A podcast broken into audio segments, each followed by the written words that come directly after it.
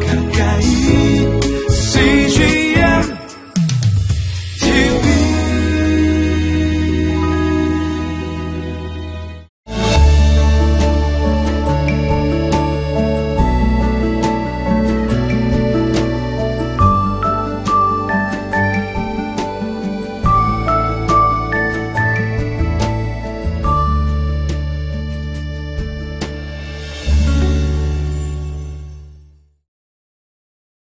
한 사람이 예수님을 믿고 믿음 안에서 계속 성장한다는 것은 굉장히 힘들고 어려운 일처럼 보입니다.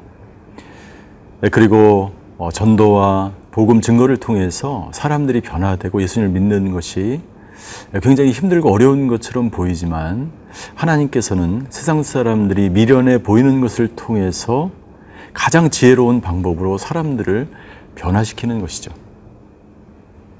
사도 바울의 이 복음 증거, 이 전도 여행이 어떻게 보면 굉장히 무모하고 굉장히 불가능한 것처럼 보이지만 사도 바울이 가는 곳마다 예수님께로 돌아오고 예수님을 믿고 기적이 일어나는 것을 우리는 볼 수가 있습니다. 왜냐하면 이 모든 일을 행하시는 분은 우리가 아니고 인간이 아니고 하나님이시기 때문에 그것이 가능한 것이죠.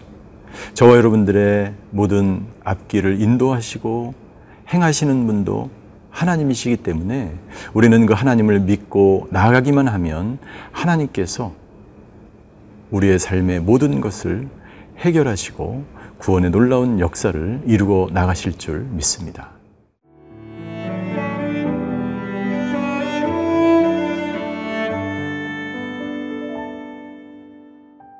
사도행전 17장 1절에서 15절 말씀입니다.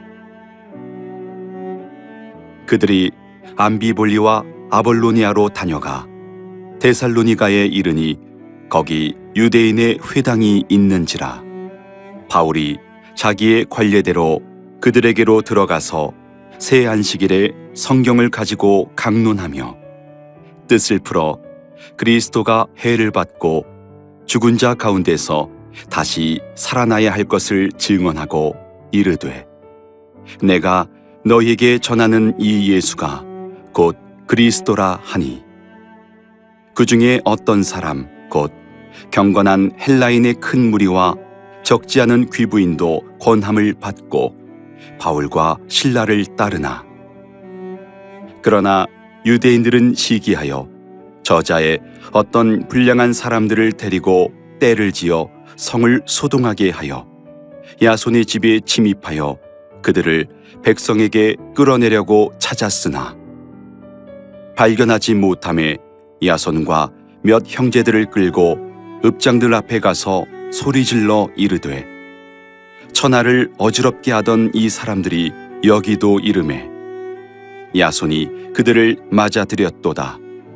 이 사람들이 다 가이사의 명을 거역하여 말하되 다른 임금 곧 예수라 하는 이가 있다 하더이다 하니 무리와 읍장들이 이 말을 듣고 소동하여 야손과 그 나머지 사람들에게 보석금을 받고 놓아 주니라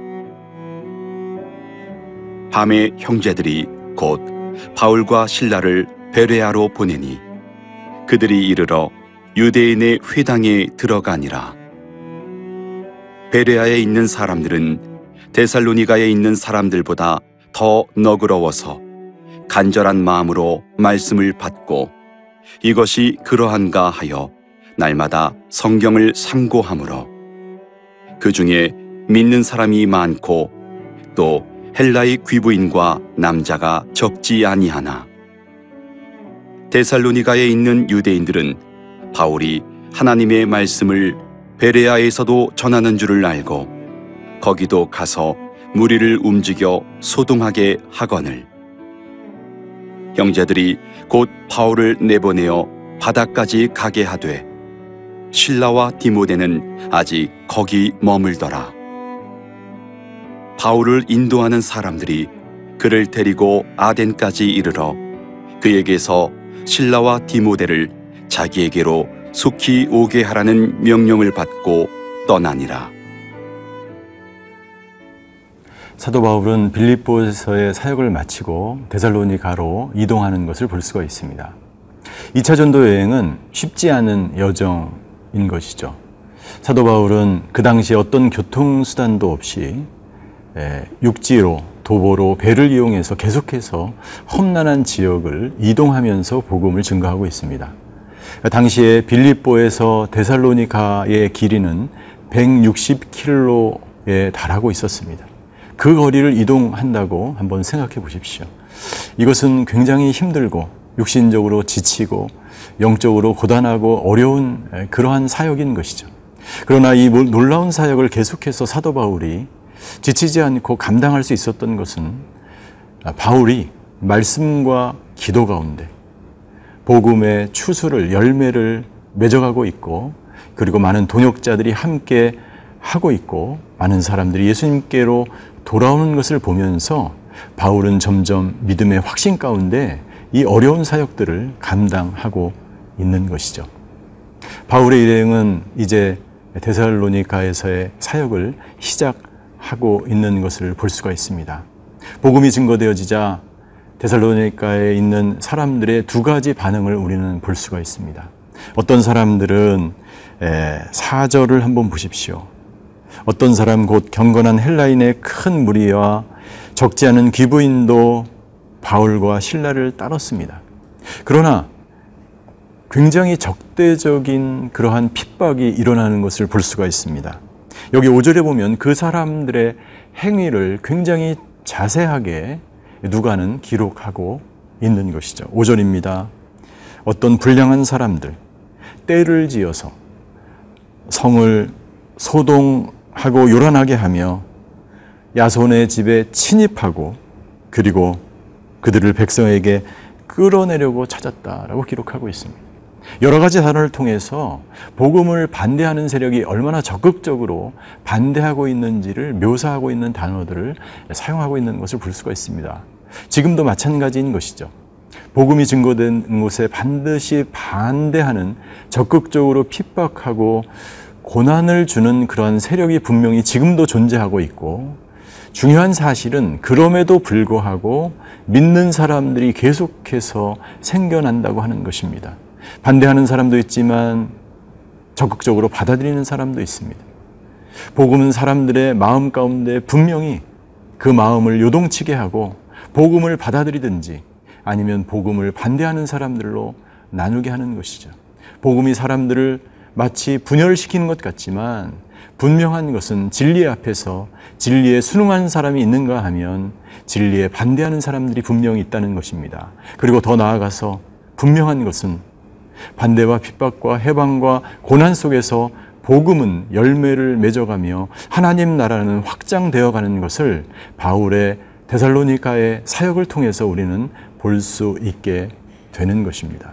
저는 본문을 묵상하면서 혹시 우리 가운데 그리스도인으로 살아가면서 힘들고 어려움을 경험하는 사람들이 있다면 반드시 그 핍박과 어려움 속에서 하나님께서 아름다운 열매로 결과를 허락하신다는 것입니다. 눈에 보이는 것은 어려움과 고난과 160km의 머나먼 여정과 끝이 보이지 않는 강팍한 유대인들과 이방인들의 핍박입니다. 그러나 2차 전도여행 곳곳에 하나님께서 허락하신 열매들과 동역자들이 나타나고 복음을 받아들였다고 하는 사실입니다. 저와 여러분들의 인생 가운데서도 오늘 하루 이 놀라운 변화의 현장을 경험하는 하루가 되셨으면 좋겠습니다.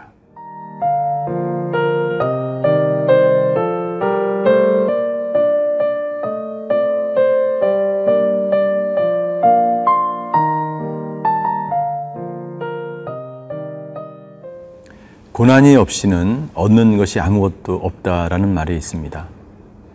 사도 바울은 수많은 고난과 어려움을 통해서 핍박을 통해서 복음의 열매를 맺기 시작하고 구원받는 사람들이 늘어나기 시작합니다. 저와 여러분들의 인생도 마찬가지입니다. 우리가 극심한 고난을 통과할 때에 그 고난을 통해서 우리는 우리의 인격이 빚어지고 그리고 하나님의 형상으로 우리가 열매 맺는 삶을 살아가게 된다는 것이죠.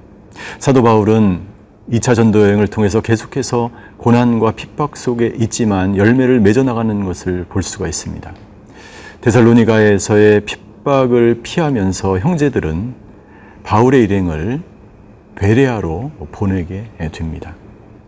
베레아에 있는 사람들은 오늘 본문에 보면 이렇게 기록하고 있습니다. 11절 베레아에 있는 사람들은 데살로니가에 있는 사람들보다 더 너그러워서 간절한 마음으로 말씀을 받았다라고 기록하고 있습니다. 말씀이 증거될 때에 그 말씀을 순수하게 믿음으로 받아들임이 있는 사람이 있는 반면에 그 말씀을 받지 못하고 더욱 강팍해지는 사람이 있는 것을 우리는 여러 차례 보아왔습니다. 그런데 그 차이는 무엇입니까? 예, 그 마음의 차이인 것이죠. 근데 그들이 베레아에 있는 사람들이 굉장히 너그럽다라고 되어 있는데 이것의 원문의 뜻은 뭐냐면 굉장히 그곳에 있는 사람들은 신사적이다 혹은 고상하다 고귀하다 이런 뜻입니다. 마음밭이 좋은 사람들은 쉽게 복음을 받아들이고 신사적인 사람들은 쉽게 복음을 받아들이지만 모든 사람이 다 그런 것은 아니죠. 우리의 마음의 상태에 따라서 그 복음이 정말 나의 삶의 생명이 되고 진리가 되는 말씀이 되기도 하지만 마음이 강팍하고 우리의 관계가 열려져 있지 않고 어, 마음이 정말 그 말씀을 받을 만한 마음밭이 되지 않으면 아무리 좋은 말씀이라도 그 말씀이 나에게 생명의 말씀이 되지 못하는 것을 우리는 알 수가 있습니다. 저와 여러분들도 마찬가지입니다. 우리가 그 말씀이 나에겐 꿀송이보다 달 때도 있지만 그렇지 않을 때도 있다는 것이죠. 중요한 것은 우리가 항상 배려와 사람들처럼 마음의 밭이 말씀을 받을 만한 마음밭이 되어야 하고 그리고 두 번째로 베레아 사람들은 그 말씀이 정말 그러한가 하고 날마다 성경을 상고하였다. 연구하고 관찰하여서 이 말씀이 정말 그런가 하고 깊이 묵상하며 적용하였다는 것이죠. 여러분들 말씀을 그냥 받을 뿐만 아니라 그 말씀을 날마다 상고하고 묵상할 때 그 말씀이 나의 삶 속에 이루어지고 그 말씀대로 살아가는 사람들이 되는 것이죠. 얼마나 많은 사람들이 이단에 빠지는지 그 사람들은 그냥 무조건 받아들이는 것이죠. 무분별하게 받아들이는 것이죠. 그렇게 되면 진정으로 어떤 것이 진리인지 어떤 것이 생명의 말씀인지 분간하지도 않은 채 받아들임으로써 자기가 이단 가운데 잘못된 길로 나아가지도 못하게 되는 것을 우리는 너무나 많이 보아오게 되는 것입니다.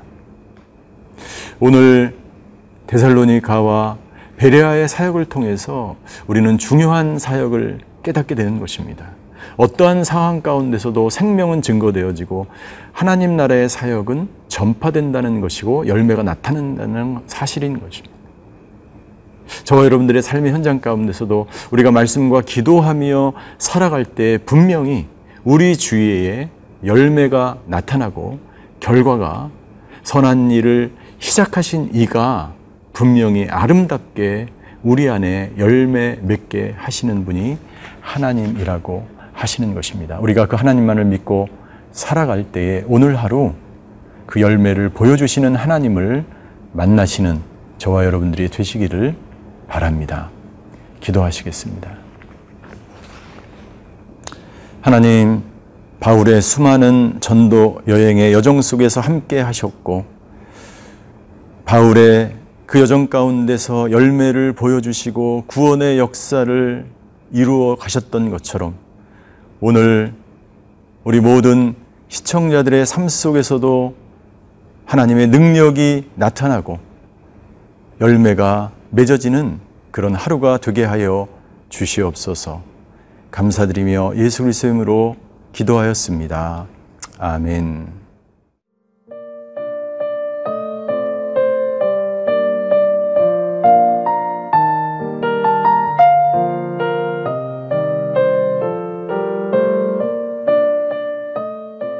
이 프로그램은 시청자 여러분의 소중한 후원으로 제작됩니다.